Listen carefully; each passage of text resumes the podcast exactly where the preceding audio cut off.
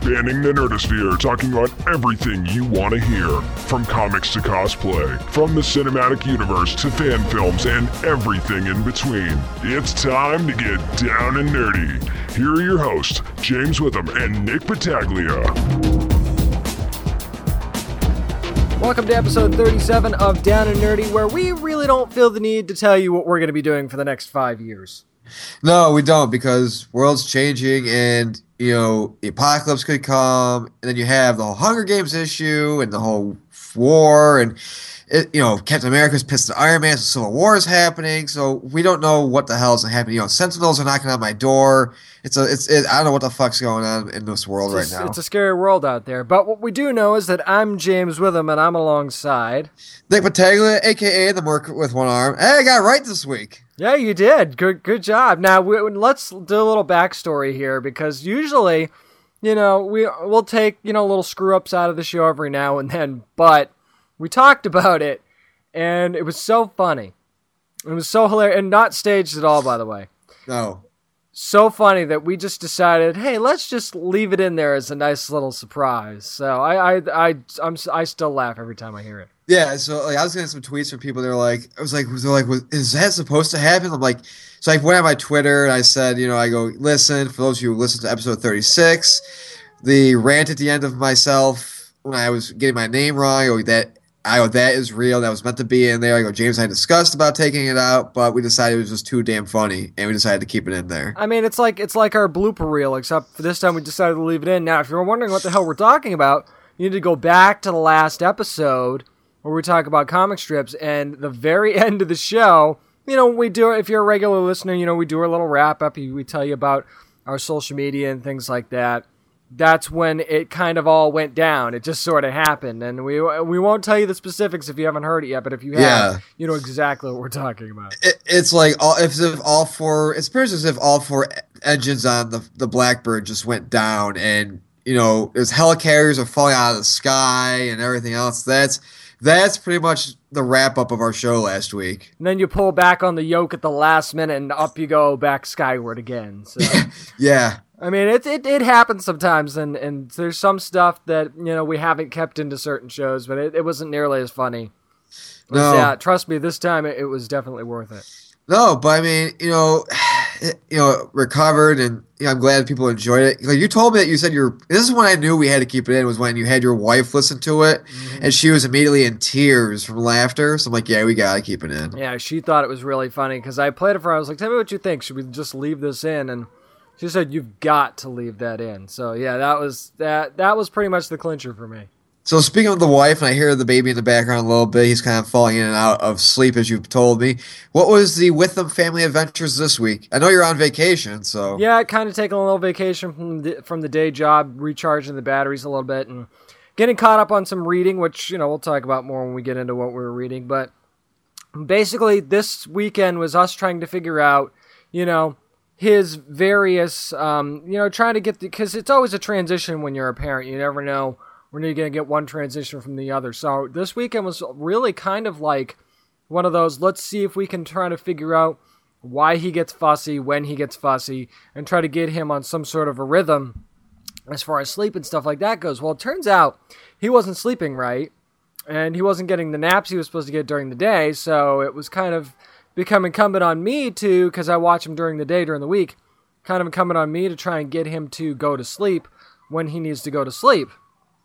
So part of that was, you know, kind of forcing him to take naps, kind of forcing him to go to sleep. So we kind of did, since we were both home, kind of tried to do that and try and uh, figure out a way to do that. And sometimes it's more challenging than others, of course. so you didn't so you didn't chloroform the baby. I'm so glad to hear that. no, no chloroform, no Benadryl.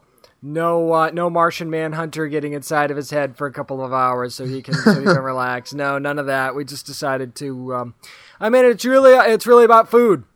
Too, it's what's funny thing is that is that food can sometimes be the key. So is that why- sleeping or not sleeping? So is that why he went to the bigger bottles now? I saw a picture up on your Facebook that he went to the bigger bottles. Yeah, now. he did because the the amount that he needs isn't fitting in the smaller bottles anymore. So he's It- no, it's not that they're not fitting the bottles. It's the fact that you're just tired of of literally warming up 20 bottles in the span of our show when we record. Pretty much, yeah. So that that's part of it too. But it's funny because um, you know you're you're you know you post pictures up on your Facebook page and and you all and your family comments on them, and it's it's always kind of funny because somebody said one of my family members said uh, uh, to comment on one of the pictures of him holding his bottle, and said, "Did you make that for him?" And I said, "Well, I did, but I said my milk is, is kind of in short supply." so uh, yeah. It's kind of like that scene in Family Guy when Peter tries to, to you know, he pulls out his boob and Stewie tries to suck on it and there's like nothing coming out. Yeah, exactly. So I mean, he, I think he kind of gets that. You know, that's that's not where it comes from, and uh, Yeah. and uh, I'm just I'm just bottle guy. That's that's all I do. That's that's my job. Yeah, my, I mean, but me, it's like, you know, I started a second job, you know, because I'm one of those people I work a second job uh, to, to support myself. Uh, I started it a couple days ago and uh, I'm working back in retail. And it's, it's, I, I'm telling you right now, in the store I'm working at, it's literally, of all the retail stores I've worked at, it's literally the most chilled, laid back I've ever been in, in working for. Which is exactly what you really want to look for in something like that. Yeah, and it's great because like I get to make my own schedule. So like literally, like I get to go online and literally make my own schedule. Like That, that's sweet. I'm jealous about that. so, I won't have to miss Free Comic Book Day. I won't have to miss any other appearances we're going to be doing in the future. So I will be there. Um, but no, it's great. It's like you know, you go as you please, and you just, it's it's it's and even the customers, dude. It's just you know, you can have like you know trouble with a register or something like that. They're just calm. You know what I'm saying? It's you know, I don't know if it's because we got the Christmas music going or whatever, but people are just a lot more calm than in other places I've worked at. So I mean, it's it's really cool. And so literally, I've gotten already a reputation of being one of the funniest people that work at the store. That wasn't gonna take long. No, and it started off by literally I was telling people like some of my coworkers a, a story about how just random like how Santa. It was more of a hypothesis, like a what if. So it's like, you know, what if Santa, like he, like the funds just weren't at, there for the North Pole anymore, and he had to find a way to supplement his income, and by doing it, he started stripping, and but but and he had so he, and he had to go back to college to get his degree, so he had to start stripping again. And I said again because you know that's probably how he got his thing in the first place. well, you know, it's all those North Pole dancing classes too. Well, you know he's he's hitting the, you know and uh, so you know I'm gonna get to that in a second. So I was talking about it's like yeah I go there was you know you know he, he wanted to get back to the game and he wanted to get back in that stripper game. And so he needed to see if he could drop it low. And you know still so he had a twerk off with a bunch of elves and he won the twerk off. And because he, he found that he had that rhythm back. And I go and I go so what he did was he found the nearest local strip club. He poured some peppermint powder on him like it was if it was glitter and he just went at it and I go and, and then they go well how does he pay his way through school you know with the stripping you know they pay him with dollar bills you go no it's it's with what happens is it's with the cookies. Like people start throwing cookies on stage. That's how he pays for for school for for Santa school and just how to get his, his degree. And uh, and I go, uh, uh, so that's how he does it. And I said, uh, even when he, you know, when that's why and that's the reason why people today leave out cookies for Santa when he, he does his whole presents thing during Christmas. Nice. It's kind of- so it's like the Santa fund. And so I started with telling my two of my coworkers that, and next thing I know, I have managers come up to me telling me that's probably one of the most funniest things that they've ever heard in their lives. So it's spread. Like, have you heard the story they say about how Santa was a stripper? And they're like, no. And they just told him, and they literally said that's one of the most funny. Like one of the managers said it's one of the funniest damn things I've ever heard in my life.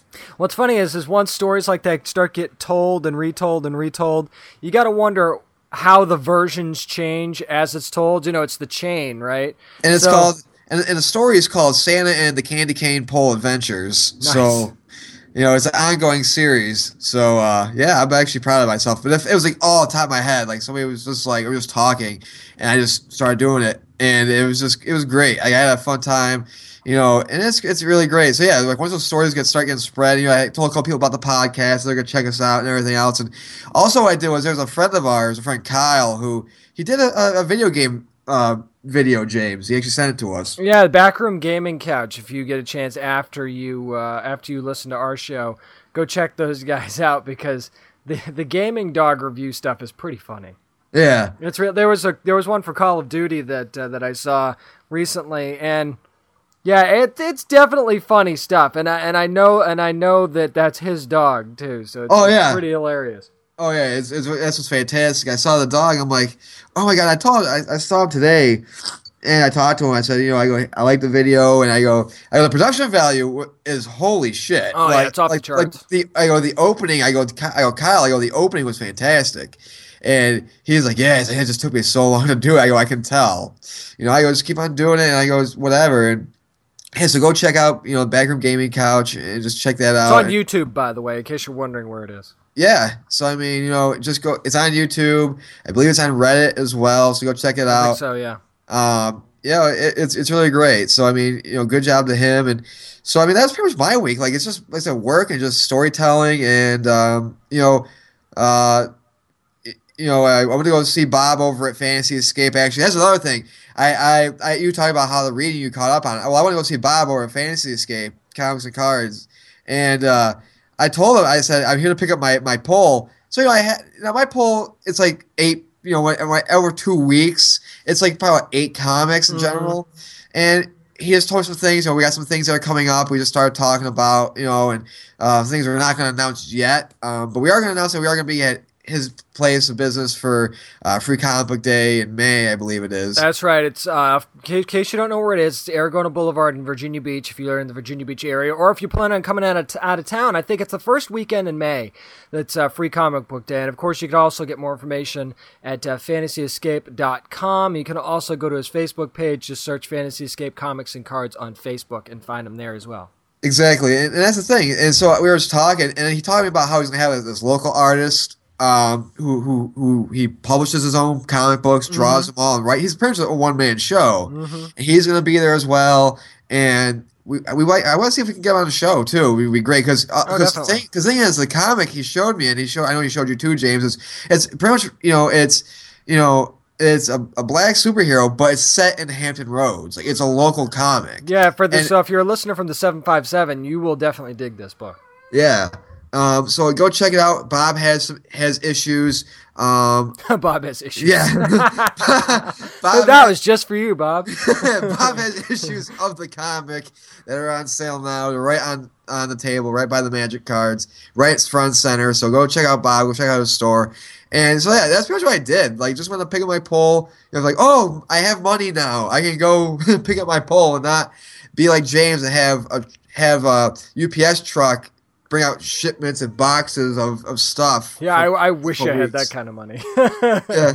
But yeah, that's what we were doing this weekend. And of course, hey, we're talking about our polls, so that must mean coming up next, we're going to talk about what we're reading on Down and Nerdy.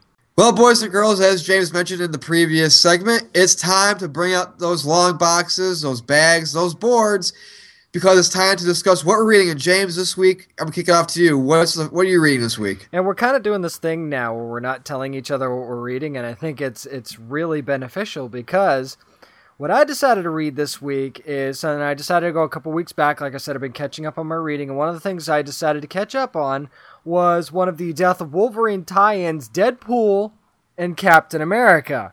Now, Ah. you being the Deadpool expert, I kind of decided to kind of dip my toe into the Deadpool realm for the first time. So it was written by Gerry Duggan, art was by Scott, Scott Collins, and Veronica Gandini did the colors, letters by VC's Joe Sabino, and the actual cover was done by Ed McGuinness and Morry Hollowell, which is actually pretty cool. It's Deadpool carrying old Steve Rogers on his shoulder, so I thought that that was pretty funny.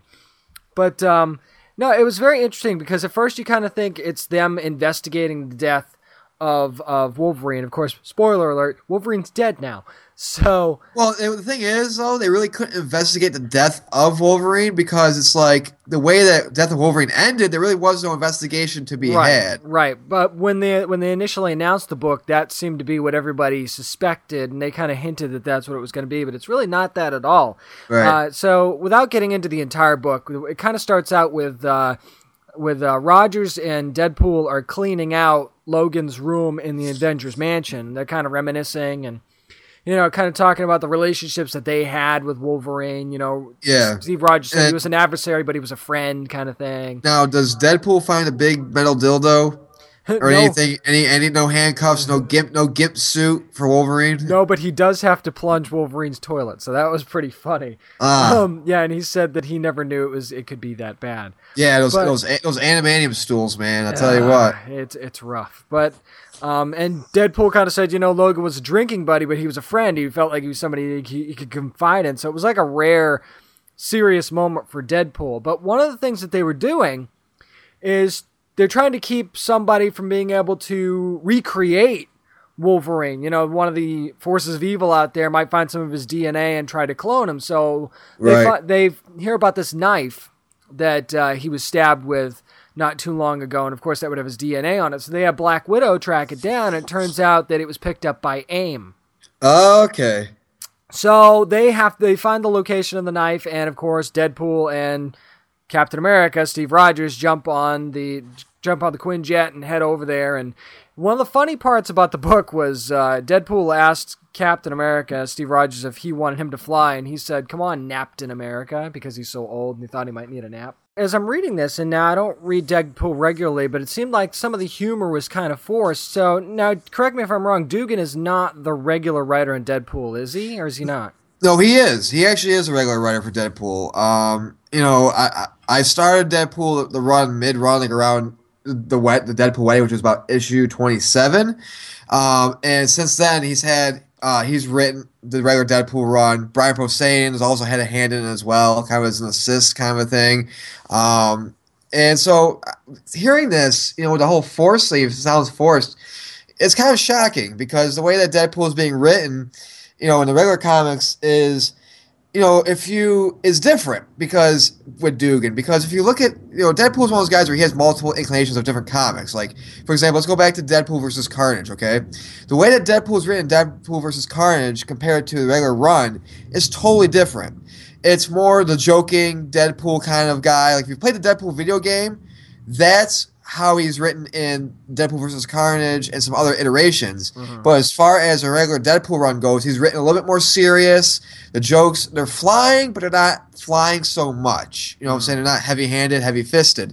Um, I think that the fact of the matter is, it's also with what Duggan is dealing with is he's dealing with an older Steve Rogers, so of course you got to make a joke about his age.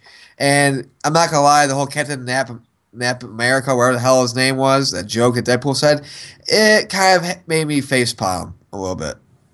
I mean, and and I say it feels forced because I mean there was another instance where he was going through uh, some of the stuff that he was carrying, and there was a troll doll, and he's like, "Oh, I can't remember if this one explodes or not," or something like that. It just didn't seem like what I what I've seen from Deadpool as far as his humor goes. Now they do mention the fact that you know he's a father now, and he does have a daughter, and he did mention that uh, to Steve Rogers during the issue. So I know that that it's been a little bit more serious at times, but just some of the humor in it, it seemed forced. the The art seemed fine. The art was good. I wouldn't put it under under the great category, but it was definitely good. But it, once you get back to the once you get back to the story, basically they find the aim base where the where the dagger is, where the knife is.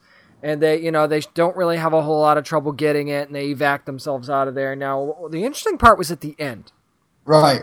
where Rogers kind of gives the knife to Deadpool and says, "You take care of it. I trust you," kind of thing, Right. which I thought was interesting in itself. So Deadpool ends up at this lab, and then they do this kind of flashback where he's at this lab with the scientist, and he says that he has a machine that will recreate limbs, and basically. At some point, and Deadpool says it's like a daiquiri machine, which was kind of, kind of, a, kind of, see that was more the Deadpool that that I Yeah. remember. So Yep. he said it can grow body parts, but at some point he hopes that it'll be able to grow an entire human being. So you cut to now, it's Deadpool sitting in front of this machine. You see him scraping something off this knife into a petri dish, and Yeah. he's kind of saying, "Do I do this because I want I want this, or because is this something Logan would want, and is this something that if I do it, it'll bring havoc onto the world?" So he's actually considering actually bringing back Wolverine. So Wolverine just died, and we're already looking at maybe possibly him coming back because Deadpool is going to regenerate him in a way. So here's the thing. You meant I like that you mentioned that. Uh, you know, they're, they're always wondering like, what is this Wolverine one? Because in the Nightcrawler series I'm currently reading, the issue before last, uh, was you know Nightcrawler kind of going to the danger room and kind of had his whole little party thing and, the, and the, you know kind of a, an illusion, if you will. He's like, this is not what Wolverine would want, or is not what Logan would want. So it's kind of everybody's that, that's new Wolverine is dealing with this. Um, I think that it's kind of strange too because, for example, and it kind of doesn't make much sense.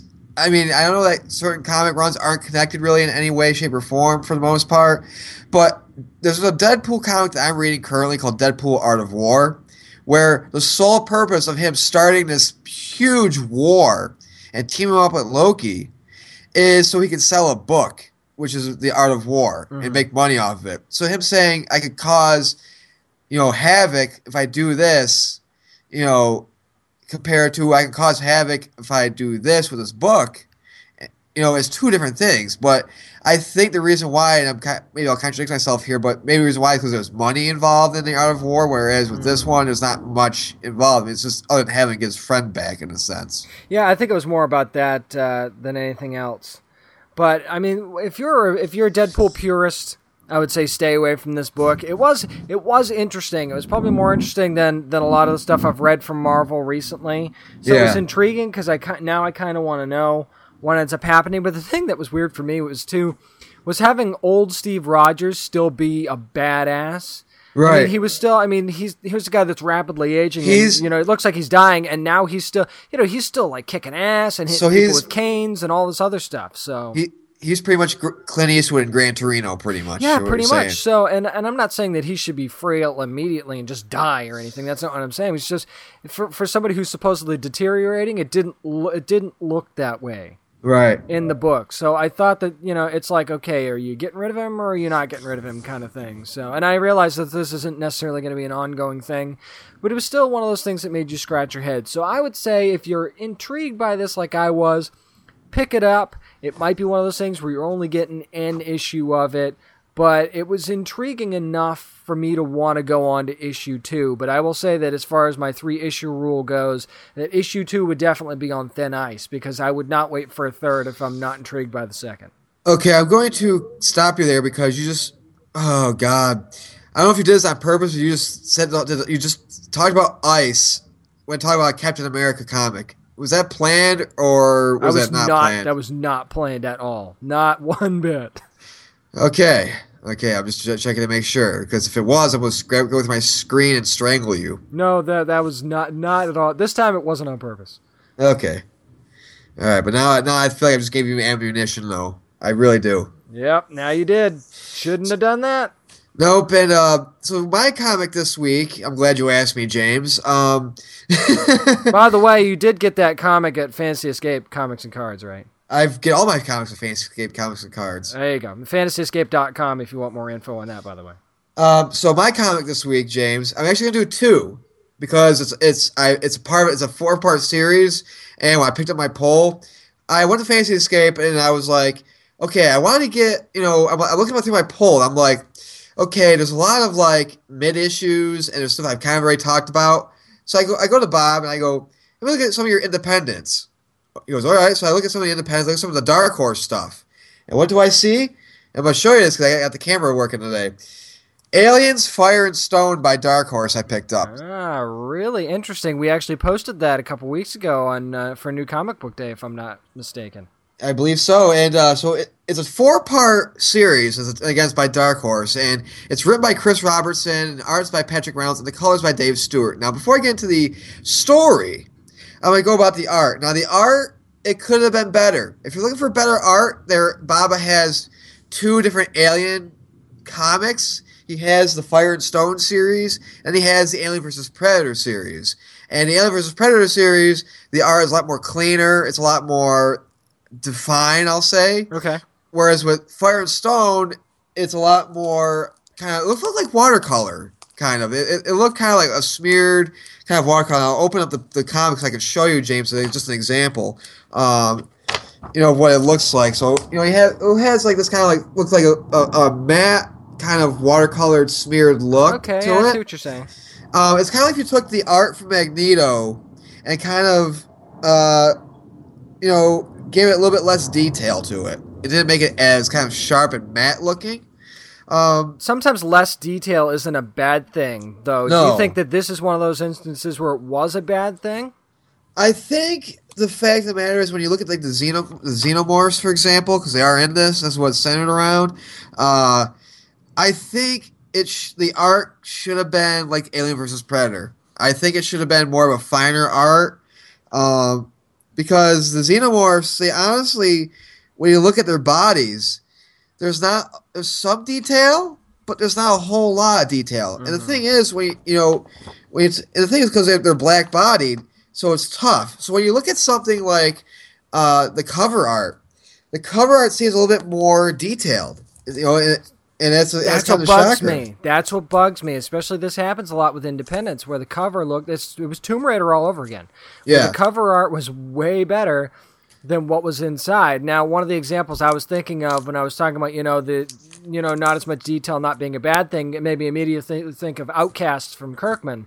And that was one of those instances where there doesn't really need to be a whole lot of detail, and they actually did a good job of not Now- overdoing it. But with this, seems to me like you'd want to have that detail. Yeah, and the thing is, you look at. I'm gonna show you now. The one thing I like about this is that the back of every issue, right after you're done reading the story, there's it says next issue and it has the cover on it, so you can see what the cover looks like. So I'm gonna show you. Remember I talked about the xenomorphs, James. Mm-hmm. This is the cover for the third issue. It's a xenomorph holding a human skull. Can oh, you Oh, see it properly? I can.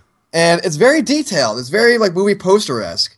But you know, the sad thing is, you know, you're not gonna get that art when you get to pick up issue three. And there's a the the so I'm gonna go into the plot now. It's not about the art. And the plot it, it's tied to Prometheus. If you've seen the movie Prometheus, it's kind of a filler.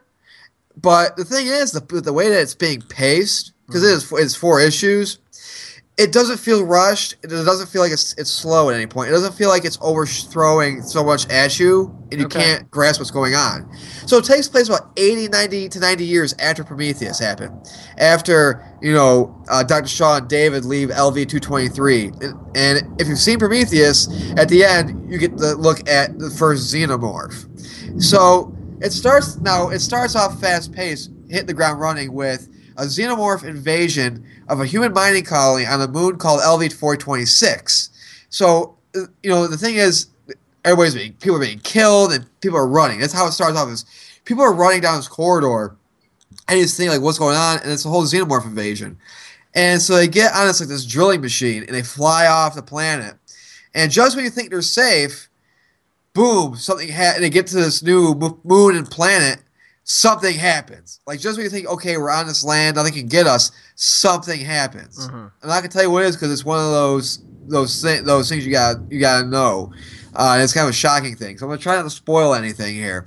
So Derek Russell is the leader. He's the main guy in this you know comic in, in this series. And He's the leader of this group eh, of miners, pretty much. And they crash land on another well another planet but he notices there's as he's walking around, there's this old Weyland Tech orb that's floating around, Hmm.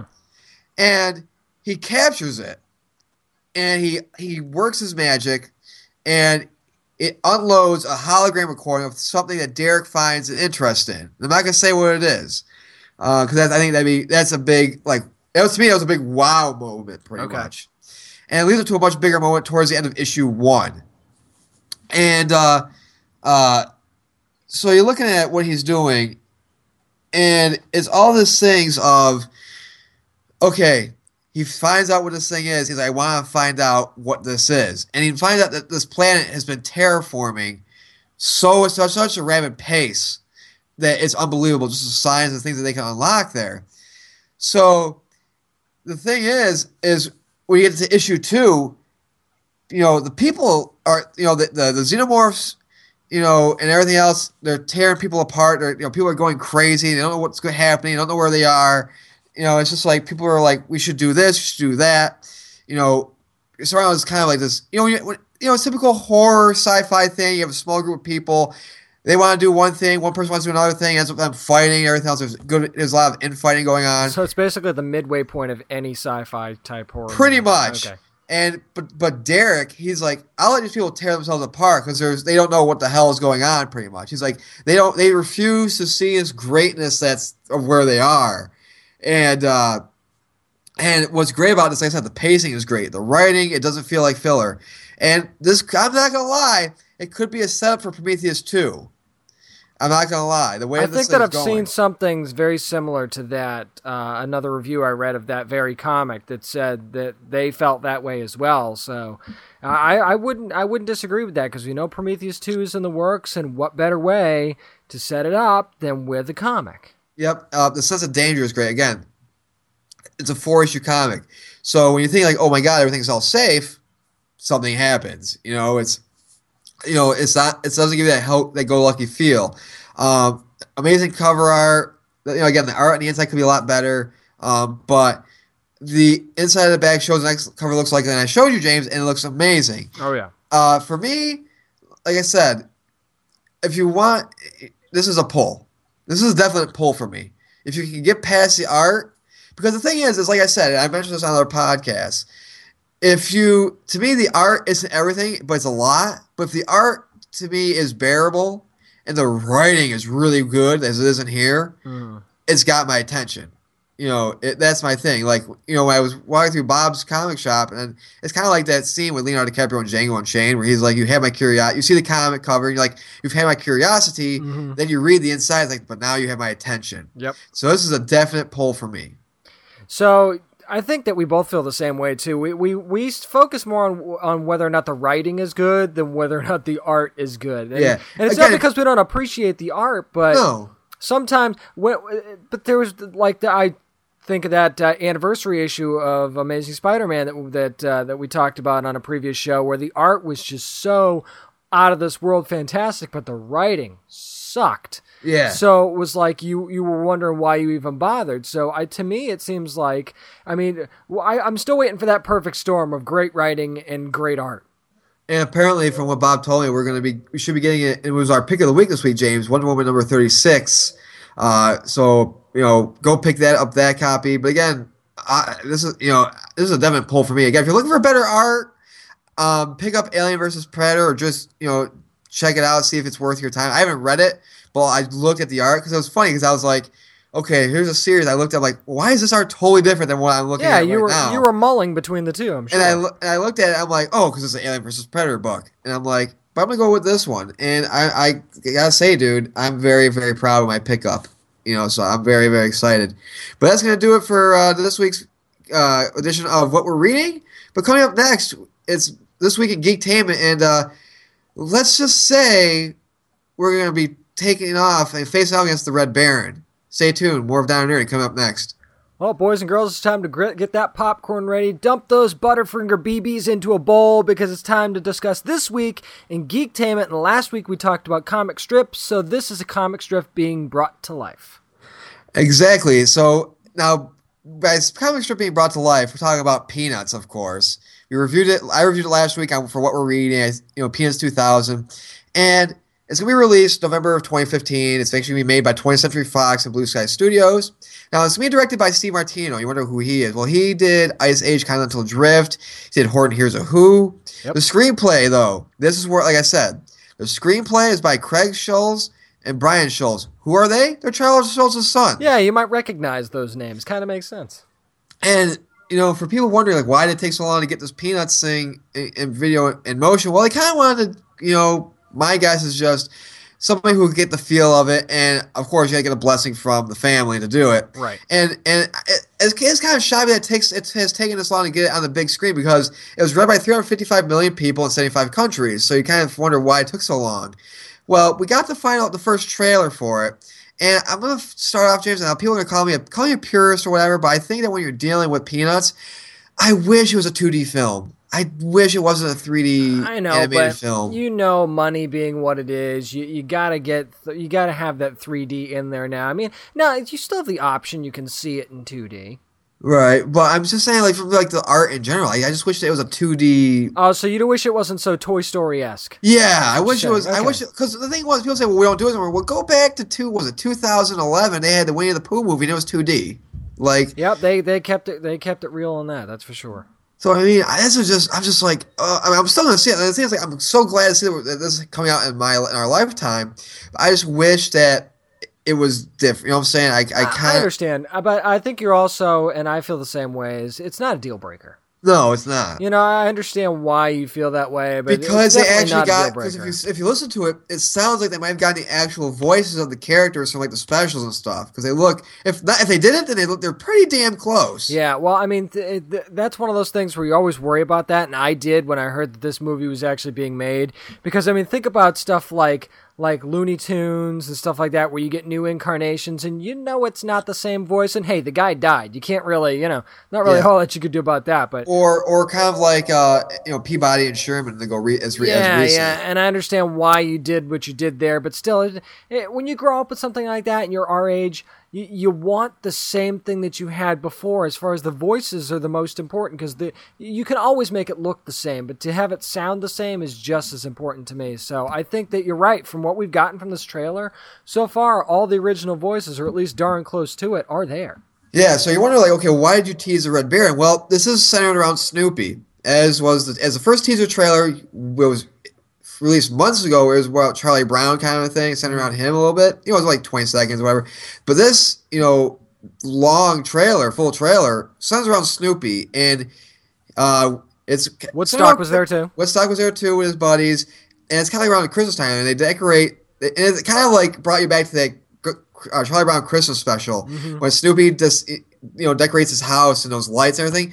Woodstock designed Snoopy's house the same exact way, which is I found was great. Oh yeah. And Snoopy puts on his goggles and his helmet, and he go and he goes off flying with the, on the top of his doghouse and does a battle with the Red Baron throughout the world. They're flying throughout the world and doing this long air battle, pretty much. And it was great. It was fantastic. Yeah, when they go by the Eiffel Tower there, and they have that Yep. moment where you've got to pull up real hard, kind of thing, and go Yep. and go go after the Red Baron. I thought that was a really cool sight to see, and I think that's where the scenery thing is really going to come into play more than it would be in the 2D. Is for something like that when they're going throughout the world with the Red Baron. I think that's going to kick it up a little bit higher. Right. And I think that when you look at it, like I mean, like I said, for much as I, I wish it was 2D, I will say this: this what isn't really your typical Toy Story animated style. It looks kind of like they're trying to go for a happy medium, between like a mix between a 2D and a 3D drawing look, because it looks a little bit flattened a little bit, which is fine. And again, I, I liked it. It brought a lot of great memories back. I think that when, you know, like I said, I wish the movie was drawn in 2D? Yeah, but you know what though? We'll see. This is like I said. We'll see how this goes. And the fact is, the fact is, like I said, as we mentioned in what we're reading, it comes down to the writing. You know, mm-hmm. animated films, directors. I don't know. I, I'm sorry, but I don't think that directors really matter much when it comes to it comes down to the writing.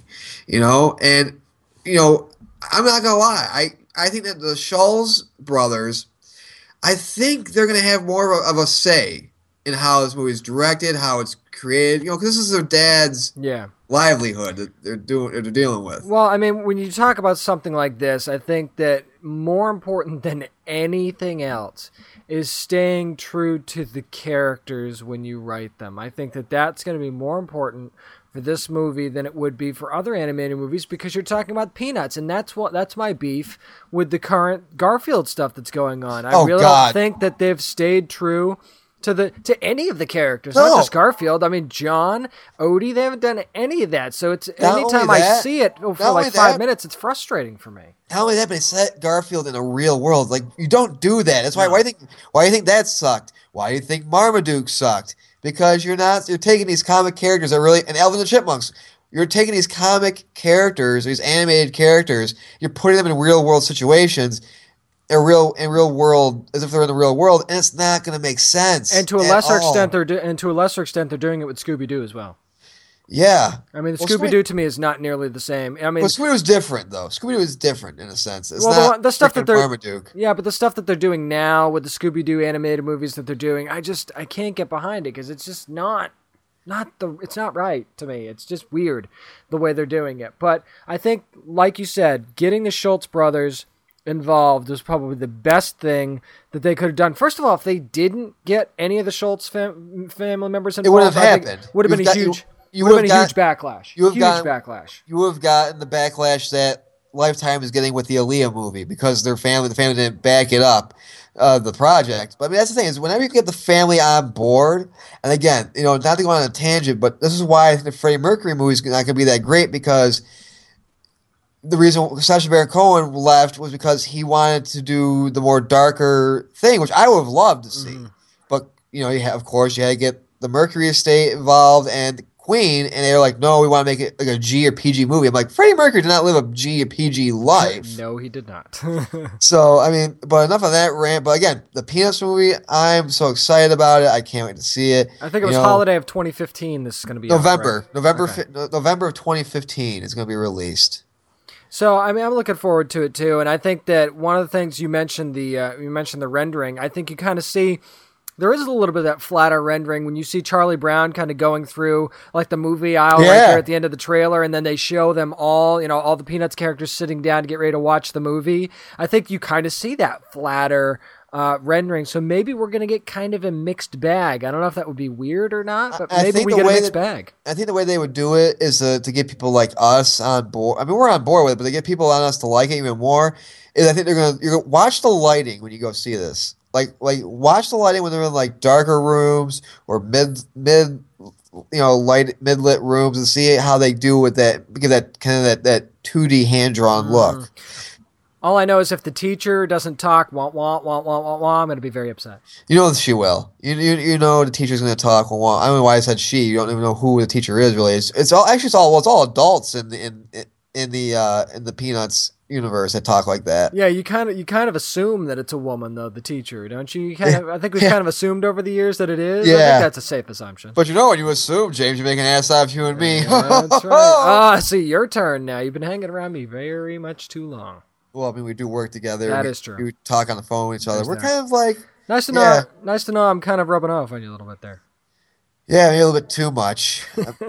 maybe maybe a little bit way too much. Next thing you know, I have a grow out a goatee and my hair will start falling out. I don't know. Uh, that's that's a problem. That's gonna do it for this week in Geektainment. Coming up next, we're gonna unlock a mystery. Who is the world's most powerful superhero? Nerd news coming up next on Down and Nerdy. Stay tuned. Well, it's that time, boys and girls, nerd and nerdettes alike, to where we go around the interweb and discuss what is trending on the internet. And because it's time for what, James? Nerd, Nerd news.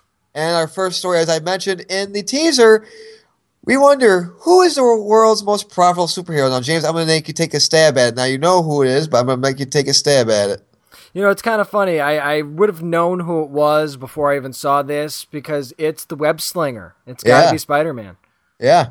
Uh, according to Hollywood Reporter, last year, Marvel sold, now get this, James, $1.3 billion worth of Spider Man products, which is also four times the 325 million they made from Avengers. That's a lot, man.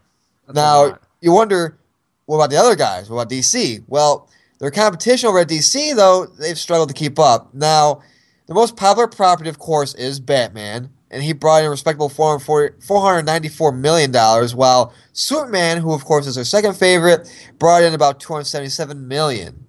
Now, in 09, the shipments for Marvel products was about $1,000. Now in 2014, James, it surpassed 5000 That's a lot. Now, I think I kind of understand why, uh, to an extent, that not only Spider Man's the, the largest of the group, but why DC struggles with this. Because I think DC, they don't really have that constant stream of merchandisable products, especially, and I, I want to, sp- to speak on action figures specifically. If you think about it, DC has been pretty much non-existent in the child action figure game for a long time unless they have a movie out or something they don't market their action figures or any kind of toys at all the, the most that they really have is lego products as far as for kids now if you talk about spider-man with all the animated series that spider-man's had there's always been a constant presence for spider-man somewhere i, I feel like so i think that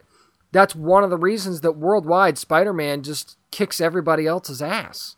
Well, I mean, you mentioned DC's toys. The only time DC really has toys marketed to children is, of course, is if they put Flash on a motorcycle. That's pretty much the closest thing they have. Yeah, I don't understand what that was about. And that was and think about how long it's been since that Justice League cartoon was even out. That toy's got to be about what, 6 years old? Yeah, and I mean, And think about it, like DC, as far as you know, you mentioned Spider Man. Yeah, they have the you know this nine, the '90s Spider Man show, the Ultimate Spider Man show. MTV, for Christ's sake, had a Spider Man show years ago. Not to mention all the vi- even when Spider Man's not doing anything, there's Spider Man video games coming out. Yep, yep. Not sadly though, not really many good ones. Well, but no, but they're still and it well, just like the movies, they still sell. Yeah. So out of that 1.3 billion that Spider-Man made for Marvel, about this is what's the kicker too. James is not really domestic because four only about 400 million of that came from the U.S. and Canada, but the rest is worldwide. Yeah, think Like- about how huge. I mean, Spider Man's been huge in in Japan and uh, areas in the in the Orient for a long time, and think about how well.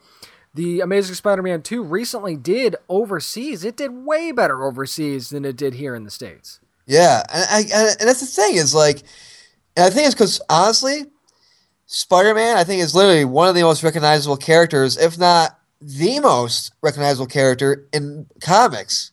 Because, well, and I'll say this why I think it comes down to the suit, and you see the Yeah. face, and you say that's Spider-Man. You know, it's like you see like with DC, it's like you see Batman's face as Batman. Superman's kind of maybe different, but you see that Spider-Man mask, you know that's Spider-Man. Right. Now we know that the S on Superman's suit is the most recognizable symbol symbol Right. in the world, but as far as suit goes, I agree. I think it's Spider-Man. Because you think about it, we go to the cons. We were at Tidewater Comic Con last month. What do we see? We saw Spider Man's. You know, it, it's the thing is, it's it's also you know it's one of the hottest Halloween costumes that sells. Oh, no you doubt. know, and it's that's the thing is, you look at it and you see like all these Spider Man products are coming off the off the shelves. With the kind of the trouble that Sony's been going through and the backlash with the new Spider Man movies, still you got to think about this too. X Men was really the start off point for Marvel movies, correct? I would say so. If if not the if not the Spider-Man movies, I think is what really kick-started it for the Marvel movies. Well, no, because X Men came out, I believe, in the late '90s or early 2000s. It Right, came out before. Spider Man came out in 2001. Yeah, I that's believe. where it's that's where it started, but I think that it really hit the ground running when But with the Spi- Tobey Maguire Spider-Man movie. But Spider Man, I think, was really the biggest. And I think you look at this too. You look at the villains that Spider Man has. That's what helped the movies out a lot. Uh-huh. And compared to other properties, you know, Green Goblin, Hobgoblin, Carnage, Venom, you know, whatever, Doc Ock. You know, that's the thing is you have that mythos that that's been in there so long. right. You know, and again, and here's you want to know why I think Mar- Spider-Man's so popular. He saved Marvel. Like Yeah, Stan Lee, really if you did. watch, if you watch the, there's a lot of uh, PBS did uh, the history of comic books, and Stan Lee talked about how Marvel wasn't really doing well, and it was this low point, and he's like, I put everything I had into Spider-Man. If Spider-Man didn't do good, it would have folded. We probably would have folded. Yeah, they actually mentioned that in the in the special that they had a couple weeks ago on election night for uh, for Marvel that uh, was in place of Agents of Shield. They mentioned that very story about how Spider Man basically saved the Marvel universe, which I thought was funny because they were talking. It was a, basically a show on the Disney property of Spider Man. I mean, excuse me, of Marvel, but they mentioned that very thing Right. which I thought was interesting. Now, before we move on to our next story, I think one of this, th- what this should tell us more than anything else is this should be a big heads up to why would Sony ever relinquish the rights to Spider-Man given this knowledge to Disney. This is another reason why I just don't think it's going to happen. Right. And the thing is, even though the Spider Man movies aren't making money, I mean, they're making the money back. They're not making what they should. They're No. still making money. They're just not making what they should. No, but again, it's Spider Man's a license to print money. So unless Marvel said, "Hey, we're gonna come and pay you guys this much amount of money, we'll pay you a, like twenty billion gazillion dollars for Spider Man," Sony won't relinquish the rights. Here's the that's a- thing: Would 20 billion even be enough? Ah, I that's, know, that's crazy. That's crazy to even say, but would that really even be enough? I don't know. I don't think it would. it's crazy to say that, but I really don't think that would be enough. Right. I, I, I don't know. I mean, it's insane. I, I don't know how much you would put a price on Spider on Spider. I mean, the, the article didn't say how much his net worth is, but it's it's it's in the billions, no doubt. Like I Oh, said, no if, question if, he, if Marvel's if Marvel alone sold 1.3 billion on Spider-Man world you know products, and then the the Spider-Man movie, the, the Amazing Spider-Man 2, I believe made a billion worldwide, so about 2.3 billion altogether. Yeah, I think 20 billion. I think it's more than enough. I think it's generous, um, but uh, it's gonna be. I think if they were to actually get the rights back, i'd say because think about it, if it makes a bill, if each movie made a billion dollars worldwide, Oh, and you want to say okay over a 10 year span, you got I think at least be the starting point would be 10 billion dollars if they And were to get the rights back. And that's just movies. That's just for movies. We're movies. not talking about anything else. That's just movies. So wrap your head around that for a second.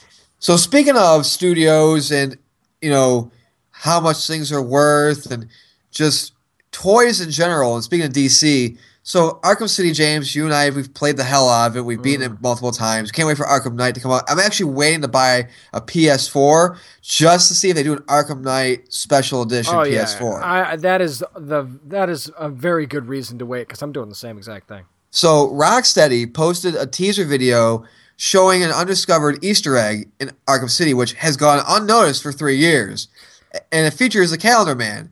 By the way, the account name for it, that's why people were kind of skeptical at first. And they want to know like who did it. Is under JG Jor, which stands for Julian Gregory Day. Mm-hmm. And some fans thought that the avatar on it, which was July 17th, was part of the Easter egg, but it wasn't. So you wonder, how can I trigger this Easter egg? Well, if you had to do some kind of in console soul searching, you had to go inside your PS3, like Magic School Bus style, and change the date to December 13th, 2004, and go visit the Calendar Man in Arkham City. Now, you want to know why December 2004? Well, that's when Sefton Hill and Jamie Walker, they actually founded Rocksteady, James. Right. And the message from the Calendar Man, it's nothing really special.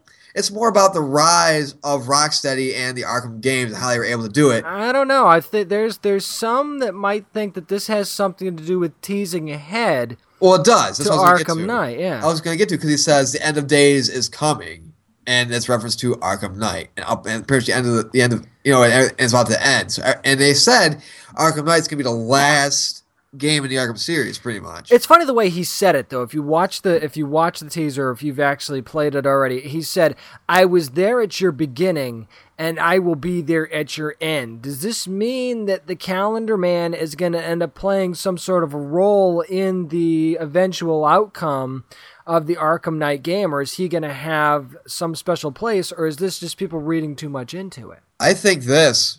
I don't think Calendar Man's gonna have a significant role. But think about that though. I was at your beginning. Now I'm gonna be at your end. Who in the Batman universe? Now Joker's dead, and I hope, to God's sakes, Joker's dead. So who other than Joker was at Batman's beginning, but is gonna be there as end? And I think that could lead to who the Arkham Knight is. I'm telling you right now, I think it's Joe Chill. You never know. You know You who was there know. at the beginning and who was there at the end too is Alfred. Can you imagine though? Yeah, could you imagine if they pull that? It ends up being Alfred all along. That ends up know. being at the it's, see that that to me it would it would be a wow, but at the same time it would be like that's messed up. That's very messed That up. That is I- really messed up. You never know though because there he was there at the beginning, he was there at the end. There's not many that you could say that about. right. So I mean, again, it's it's a wonder. Who knows? Maybe it's James Gordon. We don't know. Yeah, it, it could be. I mean, if you look at Batman Eternal, where Jason Bard ended up being the, the son of a bitch at uh, at some point in that series, where he, he was never really a bad guy in any of the past mythos of Batman before, but in Batman Eternal, he was turned. So you just don't know where they're going to go. And let's face it, this is Rocksteady's last hurrah with the Arkham series. They're going to want to go out with a bang. What better way to do that than to have one of the most shocking reveals in the history, maybe of video games ever? Right. doing something crazy with this Batman game. Right, and again, like I said, I hope that, there, that there's no Joker in this. I really, I really hope that it doesn't. If honestly, if it gets to the point where they reveal who the Arkham Knight is in the game, you know what's going to happen, Mm-hmm. and it ends up being like the Joker or whomever, you know, that, that's like Joker, I'm gonna be very disappointed. I You know think they're saying? smarter. I think they're smarter than that. I- I think really so, don't too. Think, I really don't think. I think that they realize that you know they've done Joker twice now. Can you really go back Well, to the well said- at the end? Well, they said the reason why, and if you watch the trailer, the reason why you see like Penguin and everybody else working together is because Joker's dead, and that's the reason why. Is because Batman, they- you know, they presume killed Joker, so it's like, well, shit, we're gonna team up and go after him now. Mm-hmm. So again, I don't know who it could be because like, and the thing is too is it's been you know it's two previous games. You kind of want to go through and think like who is there. You know who I think it is though, dude? Who? I think it's Hush. I was there to the beginning. I was, and remember, he had that cameo. He had that Yep. Easter egg cameo where he changed his face to look like Bruce Wayne. hmm So I think, I think it's him, dude. And there and there's canon for that too, for for him trying to be exactly like Bruce Wayne from the comics. If you if you go back to the origins of Hush and even before that, there there's canon for that. So it very well could be Hush. It could be could end up being Damian. For all we know, it can end up being Dick Grayson. But he was Who there. As? Damian wasn't there as Batman's beginning, though. That's the thing. Hush was. That's true. I think it's. I'm going on a limb. I'm saying Hush. If it's Hush, I would love that. And and you know they're gonna have some sort of DLC where you can play as the Arkham Knight too, probably. More than likely, well, they they have what the Harley Quinn DLC. Yeah, It's already going to be that's already going to be part of that too. So I mean, we'll see. We'll have to see how that goes. yeah. But you know that's gonna do it for that story. But now our third story, James. Speaking of staying in the video game realm and kind of going into the video game TV realm, we love Sonic the Hedgehog, correct? Mm-hmm. I mean, he is the guy, the mascot that launched Sega, pretty much. Yep, he was a Sony flagship kid, just like Mario was for Nintendo. So back in February, they released a new look for Sonic, and they put him for a show called Sonic Boom, which is a French American CGI TV show, which was developed by both Sega and OuiDo, OuiDo Productions. And oh god, they so they released some concept art that could have changed how he looked and everything else, even different from what he is now. And I'm just gonna go say this: we can have a, a classic character and keep his look the same for don't have to change it. You can do that. It's it's perfectly fine. I mean, can you imagine if Mario, if Nintendo said, you know what, let's make Mario thinner and shave his mustache, and you know, you, wouldn't see that. You know, you wouldn't see that. The No. fact they did this with Sonic pisses me off to no point. They, I mean- they, they're gonna give him pants. Like they give him pants. It's funny because um, I've been watching a lot of Cartoon Network at my house because my son is already starting to enjoy cartoons at three months. And Uh, anything that's anything that's not Powerpuff Girls. he- yeah, he would exactly, like. yeah, he will cry if he sees the Powerpuff Girls, and I would too. But um, I like the Powerpuff Girls, sir. it's it's funny because I've seen commercials for Sonic. They've got commercials with Sonic on them now, and I look at it and I'm like, that's it just doesn't look right to me now. And then I looked at the concept art that they were thinking about. My gosh, if they did any of that stuff, if you haven't seen it yet, go to facebook.com slash down and nerdy and scroll back, you'll find the story. I think it was like Sunday we Sunday. Go back and look at it because you will freak the hell out when you see what they. If you think it's bad now, to see what they might have done. Oh, oh, yeah, my he, god! He looked more like a badger. He didn't look like Sonic. He looked like a badger porcupine mix. He he he looked kind of like okay, picture Crash Bandicoot, but give him more like a quilly kind of a look. Yeah, I, I think that that's that's a good way to put it. I also thought to me it looked like, and I know that there's some people that like anime. I'm not one of those people. It looked like cheap Japanese anime to me of a Yeah. Japanese anime version and, of Sonic. and Dr. Eggman, dude, they were gonna make him a fucking kid. yeah, like- what was that about? like- and it was a you- steampunk look too. Oh, I'm sorry. Really weird. I'm sorry. Like steampunk to a point I like, but not this. When you have Sonic and Eggman, I'm gonna call him Dr. Robotnik I'm not gonna call him Eggman. I hate that name. When you have Sonic and Dr. Robotnik, those are the Mario and Bowser of the Sega universe. yeah, You don't change the look of the Mario and Bowser in your universe. Right. You don't change the look of Sonic and Dr. Robotnik. It's like, oh, we want to look for, for today's times, like today's youth. Fuck today's youth. yeah, and, and, and I mean, I mean, I know there's people that say that well that Bowser's look was changed a little bit over time, but Not drastically like right, this. That's exactly what I was just going to say. It wasn't a drastic change. It was modified for different, you know, as the consoles get better, you have to modify it slightly. And they did that with Mario too, but they always kept the classic staple looks. This was a friggin' left turn that they were thinking about doing with this with those characters and I just don't understand why why even do that and even for today's youth don't you want something that's recognizable don't you want something that you could say well son if you Well- like this why don't you go back and check this out it looks the same if you go And that- back you could say that's not Sonic and you mentioned like you want to be able to connect. We've talked about this multiple times as, since James's son has been born. You want to find ways to connect with your child. Like, you know, why not say, hey, you know, and I understand people saying, "Well, this is my, you know, my iteration of one character, and now my son has his own iteration, or my daughter has her own iteration of a character."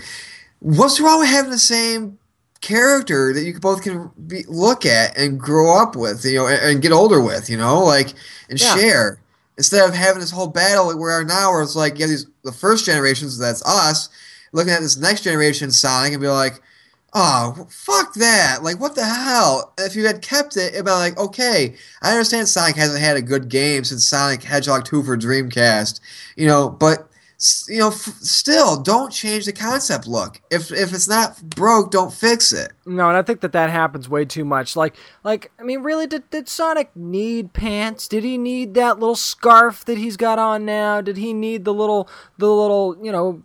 The, Did he need to look like a UFC fighter and have tape Oh, around his you knuckles? just took the words right out of my mouth. That's exactly what I was gonna say. We Sonic, don't need Sonic that. looks like Sonic looks like he's been taking part in an Australian fight club.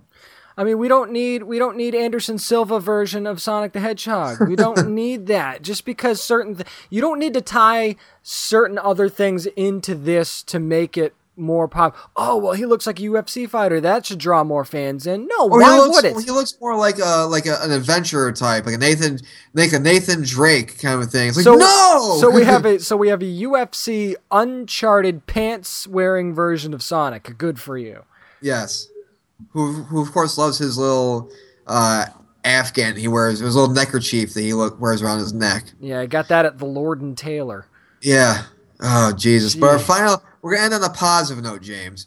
A, and we're going to go to the back to comics. Now, Interstellar came out. I think it was last year, a couple weeks ago. Couple and weeks it's ago, It's it's kicking ass, I believe, at the box office. And I haven't seen it yet. Um, but Christopher Nolan, he's going to be writing the Interstellar comic. Which is funny because that's not something he's done before. Christopher Nolan doesn't give a whole lot of of of behind the scenes and extra No. features and stuff like that. That's just not what he does with his And- films. But he's decided to give a little bit of a backstory on Matt Damon's character from Interstellar in this comic, which you can actually go. You can get the full version, I think it is, at, at Wired.com, but it'll actually be a seven page version in Wired magazine. the November 25th, they're releasing um, his the Christopher Nolan guest edited issue Yes, of Wired yes. magazine. And as you mentioned, you know, he doesn't. This is not something he really does. Well, because his brother Jonathan does all the writing for the movies that Chris works on, Mm-hmm. that Chris directs. So I mean, it's, he said it's it's taking place with Matt Damon's Doctor Mann and his robot Kip, and it's going to follow kind of like their thing, kind of thing. It's going to be, I think, like more of a prologue. I would say. I think so too. Yeah, it's going to be more of like a companion, I think, than anything else. Yeah. Um, but again, I mean, I'm interested in seeing it. I mean, I'm, I mean, I don't think I'm gonna buy Wired just for it, No, I don't think so either. I mean, I, I would go to Wired.com to read it. I mean, I, I wish I could go to, to Bob's at Fantasy Escape Comics and Cards on Aragona Boulevard, Virginia Beach, and pick it up as a as a standalone comic, but I can't do that because you know they're not giving me that option. But No. I I like that they're actually doing something though, and this is out of Nolan's character that he felt like he needed to give us more, and maybe it was demanded that uh, that you give us more on this certain character. So I like that he kind of said, you know what, okay, I'll do this instead of being one of those typical filmmakers that sticks to their guns and says, you know what, this is how I do things. This is what's always worked for me, so that's what I'm going to do. It's like t- asking Michael Bay to not blow shit up. yeah, pretty much, pretty pretty much. I mean, it's it's you know, it's it's kind of like asking him not to cast. Megan Like, Fox and everything. Yeah, but it's for him it's Anne Hathaway. you Oh, know, oh, best well, yeah, for Christopher Nolan, yeah, you're for right. Christopher Nolan. That's what I meant. Um, yeah, but no, I, I mean, I can't. I mean, we'll see how it goes. I'll probably do what you know most people do and just go to the website and look it up and read some of it. You know, but I mean, that I'm excited for it. Let's see how it goes. I kind of like. I want one thing I want to get start get to into more comics as I've you know m- mentioned. I for this week I reviewed Aliens: Fire and Stone. And I want to get more into the sci-fi aspect. You know, I, I, I want to kind of not deviate too much away from my superhero pull, but I kind of want to get more into the interstellar kind of Yeah, you want sci-fi stuff You want a now. nice mix of both. That's kind of you know why I went over to you know I'm doing more of the the horror slash demon realm where you know stuff like Outcast. I'm gonna pick up Intersect by Ray Fawkes here uh, at some point this week and check that out because it just seems interesting. I think it's there's nothing wrong with in your pulls having a good balance of superhero stuff and sci-fi stuff or or demon slash horror stuff, adventure stuff. There's a lot out there. Yep, and that's going to do it for this week's edition of Nerd News. But coming up next, We talk about origin stories. What's our favorite? What ones do we, we not want to have in our own lives? And what makes them just so damn good? Or, honestly, so damn tiresome. So stay tuned. Main topic come up next. Talk about origins on Down and Nerdy. Well, just like Down and Nerdy, everybody's got to have their pilot episode, their one point where everything has begun. So we decided to spotlight the moment that birth was given to these wonderful characters and talk about origin stories this week. Yes, and so when you think about origins, James, do you like? Okay, we're all born, you know, so we go through the birthing process. So if you had an origin story, what is the worst origin story that could possibly happen to you from the comics or just in general? To me, I've always thought that one of the worst, and I don't know if anybody would be with me on this, is Teenage Mutant Ninja Turtles. Think about it. You get thrown in the, you end up in the sewer, you end up in this gunk, you get radioactively transformed into a mutant turtle. Then you have to live in the sewer the rest of your life with a rat who trains you how to do karate, and you have to fight evildoers, but you can't ever come out from under the sewer because you got to keep your your identities under wraps, kind of thing. Right. Okay. So mine would be well, it would be anytime you know my dad. It's more. It's more my you know it would be like your mother and I one night. You know, like okay, okay, no, don't need to know. Yeah, that is one origin story that nobody ever needs I, to hear. No, no child needs to hear the origin story of how their parents decided to, you know what, let's uh, whatever. Your existence, you know? your existence is proof enough. Yeah, that that happened. We don't yeah. need to go into any. But I think in comics, I think in comics, like how could you not go with Batman? Like, think about it, man. You're walking home. I knew you'd say Batman, play. so I had to come up with another one. Like, like, think, like you're walking home from a play with your parents, and you see some, and you're like, let's. Your dad's like, like, let's go through down an alley, and okay, and then just they just seem to get shot right in front of you. Also, another one would be, it would be the Hulk. Like, dude, you can't control your anger. You, a bomb blows up in your face, pretty much. There's a lot of people that can't control their anger and have stuff blow up in their face. We call those people. We call those people porn stars. Yes. Oh, oh, snap! Boom! Went there. angry porn. Well, I angry guess we know porn. what your your collection consists of. No, not at all. not so, at so you've got the soft, gentle porn then. Ah, okay. Just, Everybody, yeah. let's relax. Let's begin. let's begin. it's it's like it's like Bob Ross having sex, pretty oh, much. Oh, let's not think of that. oh, oh gosh. Yeah, we're gonna paint some. We're gonna we're gonna paint some. Make some happy babies. Yeah. I, I thought this was supposed babies. to be an origin episode, not a horror episode. it oh it is. Oh, although, Ross, although that is why the Bushes are happy. Bob Ross made his children by dipping his dick in and, and painting his wife's vagina with the color orange, and boom, a child came out. No, he did it by having a happy tree and a happy bird. a happy tree and a happy bird. And, and don't like... and don't tell anybody that they're there either. By the way. yeah. Oh God, I'm sorry, Bob Ross. I love your show. May he rest in peace. yes, poor Bob Ross. Speaking of Bob Ross, I was actually in the store the other day. I found a Bob Ross paint kit. Yeah, those exist. Those they exist. exist as they should, because my wife was always fascinated by that show. Yeah. And but one of the reasons she used to like watching it when we had when we had gotten together is because she would watch it and I'd make fun of it, and she'd just laugh at the stuff that I would make fun of. Yeah.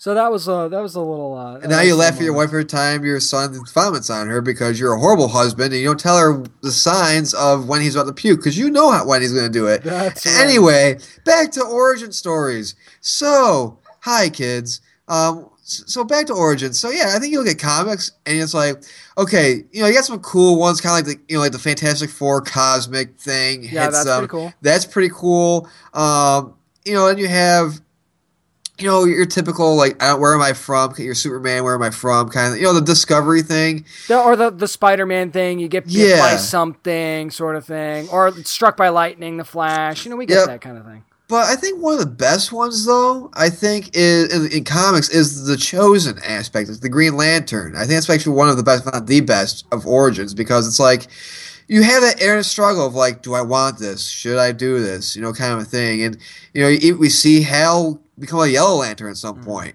You know, and it's kind of like you get that. That I think it's more of a struggle. You know, I think when something's kind of thrust upon you like that, and it's like you're a chosen one I think it's kind of like I mean you have the typical like I don't want this or whatever like that, and they end up you know ha- wanting it, and it's like it's kind of like in life when we're given something, it's like we don't want this, you know, or whatever, and it's like then again, it's like well, we kind of do, you know. I would give the same argument because I was thinking one of my one of, one of the best origin stories I think is Luke Skywalker. Yeah, because it's very similar. I mean, think about it. Those those original the original trilogy is just a long origin story for Luke Skywalker with other storylines interspersed in it, and and it gets to the point where first, you know, he wants to wants to be a part of the of, of, the Rebel Alliance, and then all of a sudden, you know, he's not sure he wants to follow in his father's footsteps. You know, before he finds out who his father is, and, and become a Jedi and stuff like that. He's not sure that he wants to do that anymore, and he's not sure he can yeah. do that. Especially, you know, Empire Strikes Back is a perfect example of that. But I mean, it's just the way it evolves and the, what it becomes in Return of the Jedi. I think it's one of the best origin stories ever. Yeah, I mean, you know, like I said, there's you know when you look at origins, it's like you know there are some where it's kind of like really like okay, I guess you're gonna go this route, like you know, but I mean, you know, it, it's it's certain ones though. It's kind of like it's it's interesting. I think like ones we don't know, like like Black Pan, like much like like Black Panther, mm-hmm. or but you know if we want to talk Marvel, like honestly, one of the most I'm not saying it's because they're doing the movie, but one of the most interesting origins is Doctor Strange. Oh yeah, and talk about brutal. If you don't know oh, the God, origin yeah. for Doctor Strange, it's probably one of the most brutal origins in Marvel. I'm not going to go all across comics, but just if we're sticking in Marvel, I would say that that is one of the most brutal origins. If people don't know what it is, you have Doctor Stephen Strange, who's a surgeon, and he's very Tony Stark esque. He's very, you know, not so humble. He's the greatest kind of thing. Or at least he was. well, he was.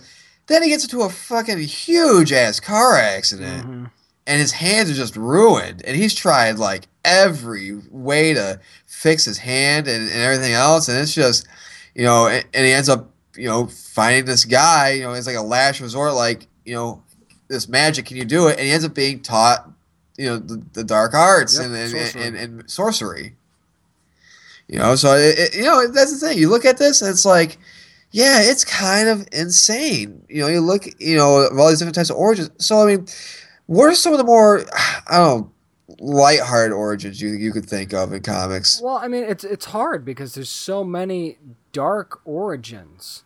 Yeah. Like, I mean, even look at look at Dick Grayson, Robin's origin, where his family gets again gets murdered in front of him by dropping off of a trapeze. For God's sakes, so as far as lighthearted origins go, there there really aren't many. I mean, you you really have to rack your brain to come up with a nice light-hearted origin story.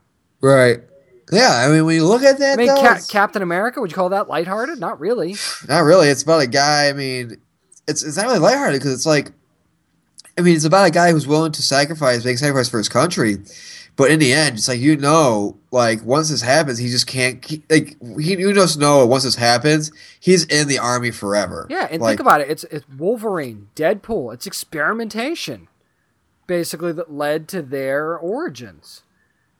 If you think about it, That's, yeah. Steve Steve Rogers, that was all experimentation. They didn't know how that was going to work out. They were knowing how they hoped it was going to work out, but they didn't know that's how it was going to work out.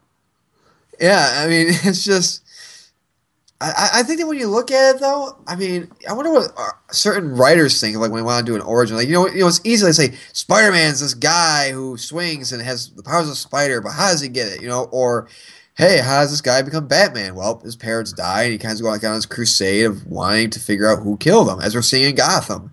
You know, it's it's I don't know, it's always always different. You know, when you see something like because you kind of want like okay, you, you know how can they go with this route? How can they find new ways to introduce not just new characters, but just kind of maybe find like their own origin? You know what I'm saying? Well, it's in in a weird, twisted way. It's hard to create an origin story that doesn't come from some sort of tragic event. Right. When it comes to when it comes to say uh, superheroes, especially and and villains too. Don't forget, villains have origin stories as well.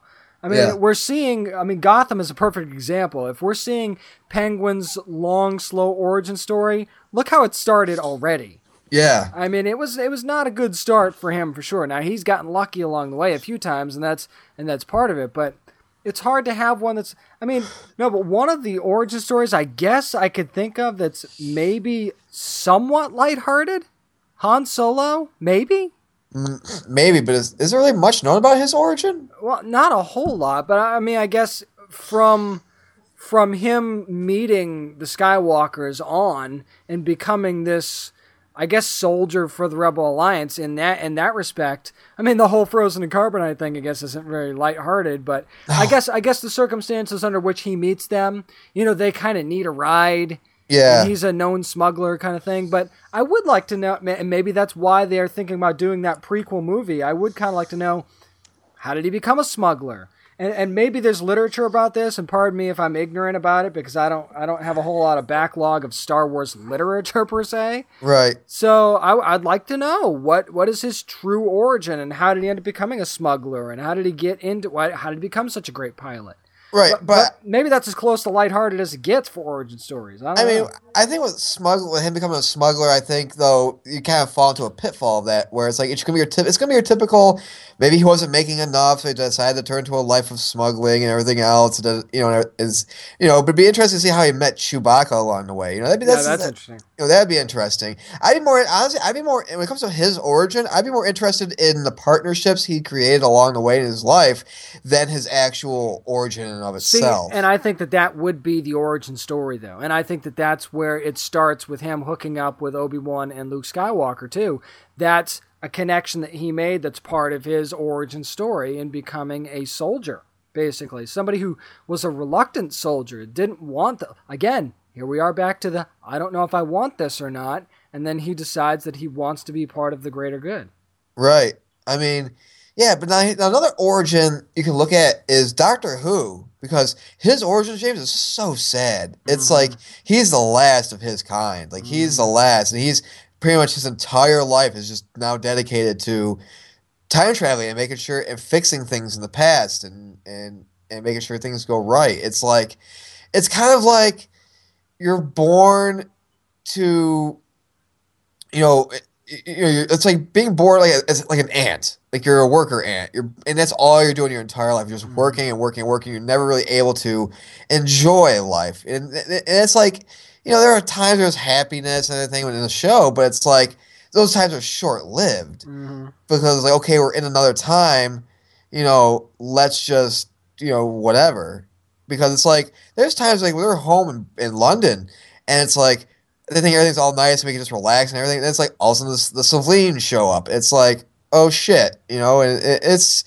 it, it it's just a hard time. And plus it's like you know you regenerate. And that's the thing too is as you get older i mean as you get older you can kind of get an idea of what you're going to look like when you're when you you know as you mature Mm-hmm. but and the doctor's point of case in view, he doesn't understand like like in the new one, he doesn't understand like like why am I so old and everything. You know, and he's like he, you know it's it's the first time where he's not really the good looking guy per Right. se. You know, Right. and it's kind of like so. I mean, it's kind of it's different. So it's like. Oh my God! And I think this is supposed to be his last. With, with Capaldi, it's supposed to be his last uh, time regenerating. I think too. Um, but uh, no, it's just you look at that that origin, just origins in general. It's like yeah, they're all sad. Like they're it's all some sort of sad. Even, even look at my own life. Like I was born one arm, and that's just like you look at my origin as being teased and everything else, and even with nerds in general, the origin Yeah. story with I mean, nerds. We it's- all have it's our sad. own. We ha- all have our own origin in which we were tortured Yep. when we were younger, so we can definitely all relate to that. But I mean, and and you know, to to an, to an, a larger extent, think about it. I mean, think about the the news broadcasts in general. There's a lot of negativity there.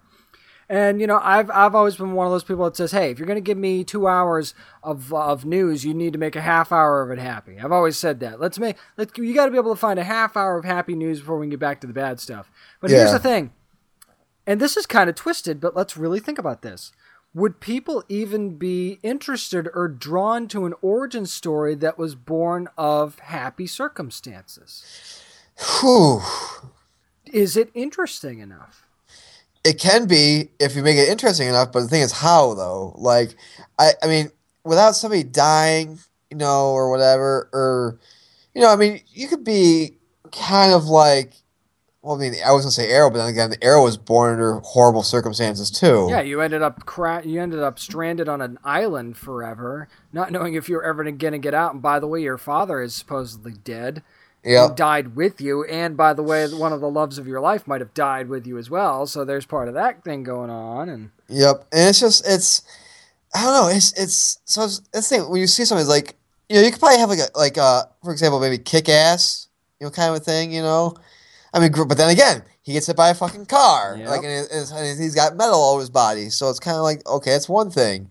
So it's like, you know, it, it could be kind of like, I don't know, you're just decide, hey, I want to be, I want to be a crime fighter one day. I don't know, that'd be too, you know, eh.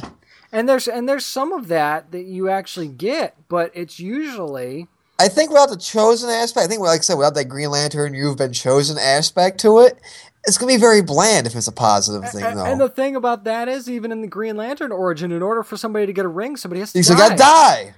I mean, they Yeah. don't just they don't just make a new ring on Oa and say, "Okay, we need another one of you guys. Go find somebody." No, it, somebody has to die in order for that to happen. Yep. I mean, think about it. Even in Luke Skywalker's origin, his aunt and uncle die, and that's how it all starts. Harry Yeah. Potter, his origin, his parents fucking die. Like, you know, I, I don't know it was with killing parents. You know, maybe you know, I didn't know if uh, the Mendez boys were were were comic book writers at one point, but apparently everybody's origins nowadays is their parents are dead. It's I, like, don't, I don't know what the deal is with that, but I mean, it's it's, it's really weird, and, and some of them aren't as bad as all that. I mean, go back to say uh, Alias. Um, she she gets recruited by what she thinks is a secret government agency. It turns out it's it's a bad guy agency, and her Yep. father has been lying to her this entire time. yep, So I mean, it's not- it's it's not always hey your parents are dead. Maybe it's just your parents are assholes or something. I don't know. I, yeah, don't, I don't know at what point when I mean maybe there's mommy issues or daddy issues there. I don't know, but I mean it's always got something to do, and maybe it's not always the parents. Sometimes it's you know just family in general. right. But I mean, I, I've, I've the whole time we've been sitting here talking, I, I keep thinking, okay, a happy origin's going to come to me, or at least something that's that can Yeah. be seen as happy. I got nothing. I got nothing, man. I, uh, Captain Planet, maybe. Well, no, because the planet's kind of got pollution. So I mean, it's sad. It's Right, dying. exactly. I mean, j is there is there a GI Joe origin that we're missing that maybe is happy? No, because there's probably, no, because there's probably some sort of act of terrorism that happens that forces the Joes to be put together. exactly, and and we're gonna get the origins of Shield with Agent Carter. We know those Because of Hitler. Yeah, exactly. It's like Hitler happened. you know, it's like it's so like where where where do you want to go with this? I mean, I don't really- know. there's- I mean, you really can't find one. You want The you- one, the, Wonder, did the Wonder Twins have a good, a happy origin? I don't know.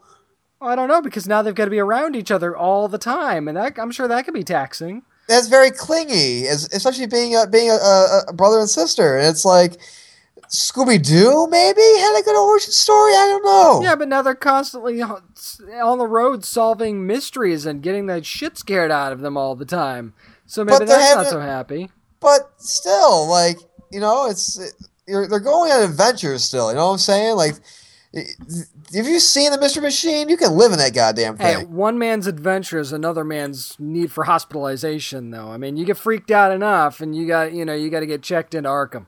Yeah, but I think that Shaggy and the gang have enough weed to last themselves an eternity. That is a possibility. That yeah, we can't we can't rule that out entirely. You know, and you think about like Win, the, Win- the Winnie the going back to more childhood stuff. Did Charlie Brown have a good origin story? I don't really know. I I don't, don't know. I don't think Charlie Brown's had a good time of it ever. No, he's he's never been able to kick that football. Gets rocks at Halloween, can't kick a friggin' football. I mean, it's just not cool for him. You can't put on a good Christmas play because you know, and he picks a horrible Christmas tree, the and wrong tree. I mean, come on. yeah, and, and and Linus steals the show in the entire in that Christmas episode, and oh, Although I will God. say that, that Dennis the Menace always looked like he was having a pretty good time. at the expense of other people, though. That's the But thing. But you know like- what? You know what? Absentee parents. Why do you think he was over at Mr. Wilson's house all the damn time? Yeah, His parents exact- weren't around. Well, they probably were. They're probably just you know getting high and. Well, they knew he was a brat. They wanted him to be somewhere else. Well, no, they're probably like, "Hey, honey, we have this undercover meth lab in the basement, and Dennis can't be around here anymore in case it blows up and we're making meth. So let's send over to Mr. Wilson's and see, have him, you know, run the show over there, This is not. This is Dennis the Menace, not Breaking Menace.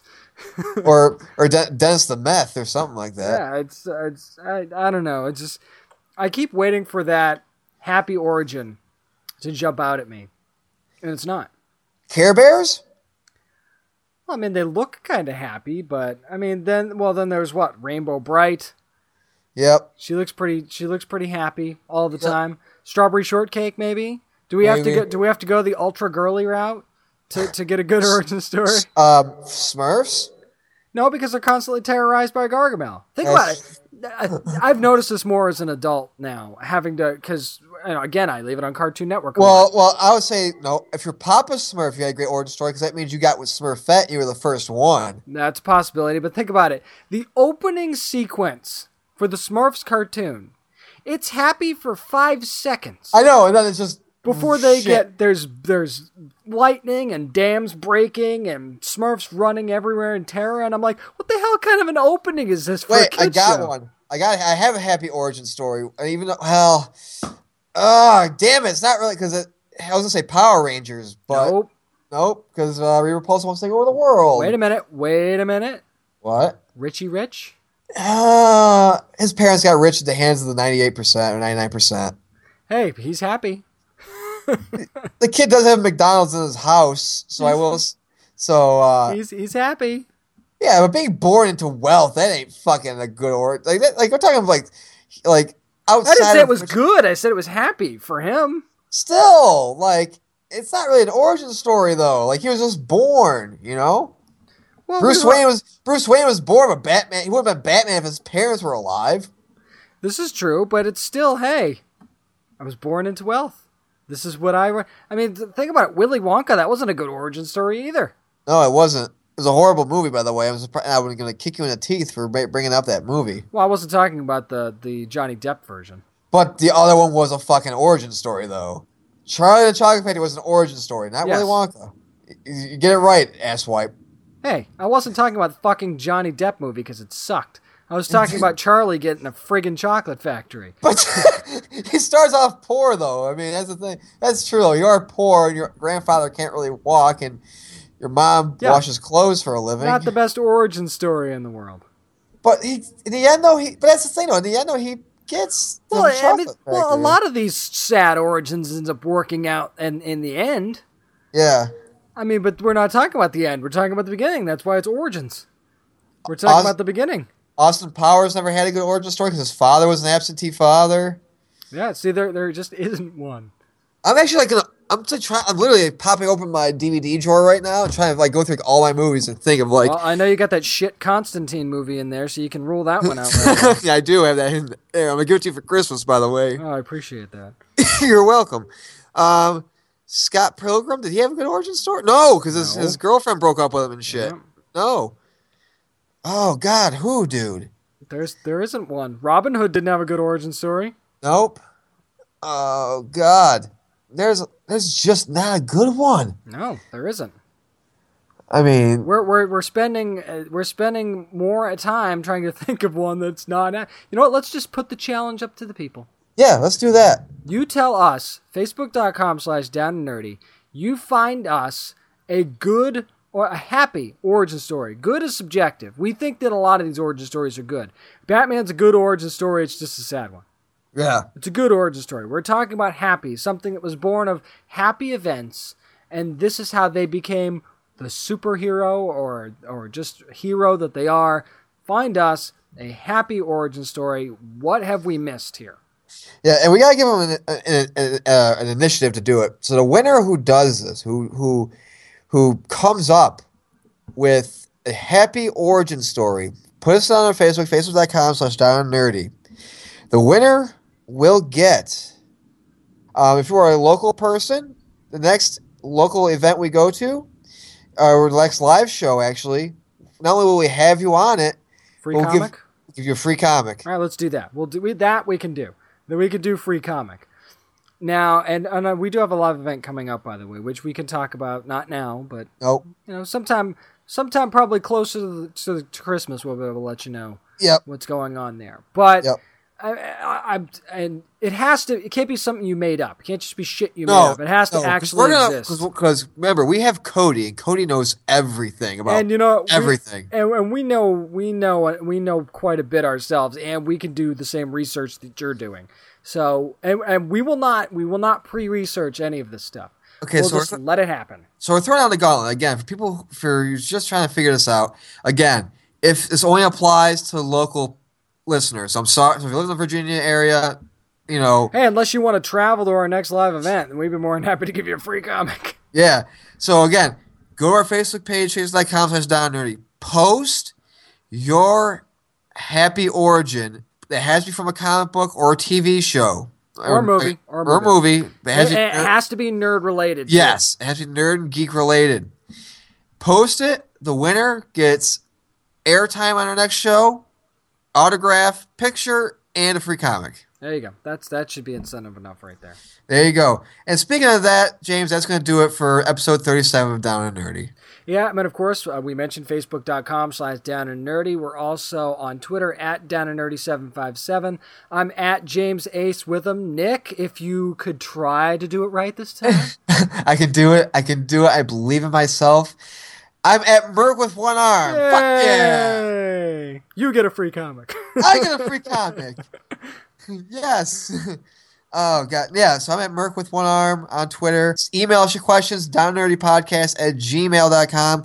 Don't forget to check out Fantasy Escape Comics and Cards on Aragon Boulevard near Town Center and check out our boy Bob. He's got a hell of a selection, not just of comics though, James, of toys as well. oh, the Got some- figures and the statues yes. are amazing. I could spend an entire fortune in there. And, And- you, could, you could see it actually is a tour of the store at fantasyescape.com. Yes, and if you also go in there and you don't see a book that you want, you can just go to Bob and say, "Hey, Bob, I want this book," and he'll order it for you. Yep, he'll get it for you. There's no question about that. That's what he did with me. For example, I our boy Drew Moss, he did the Crow Pestilence. I got the first issue, but I didn't see. I couldn't get my hand on the second or fourth issue, the fourth issue, and I said, Bob, I want the rest of the run. He goes, okay, even though even though it already all of them came out, he still got them for me. So Mhm. so that's what your local shop and that's what Fantasy Escape Comics and Cards can do for you. For James, I'm Nick, and as always, I leave with the kindest words ever and the smartest words ever if you're a comic book fan, which of course you are, 'cause you listen to the show. Always practice safe comic book reading, always bag and board your comics.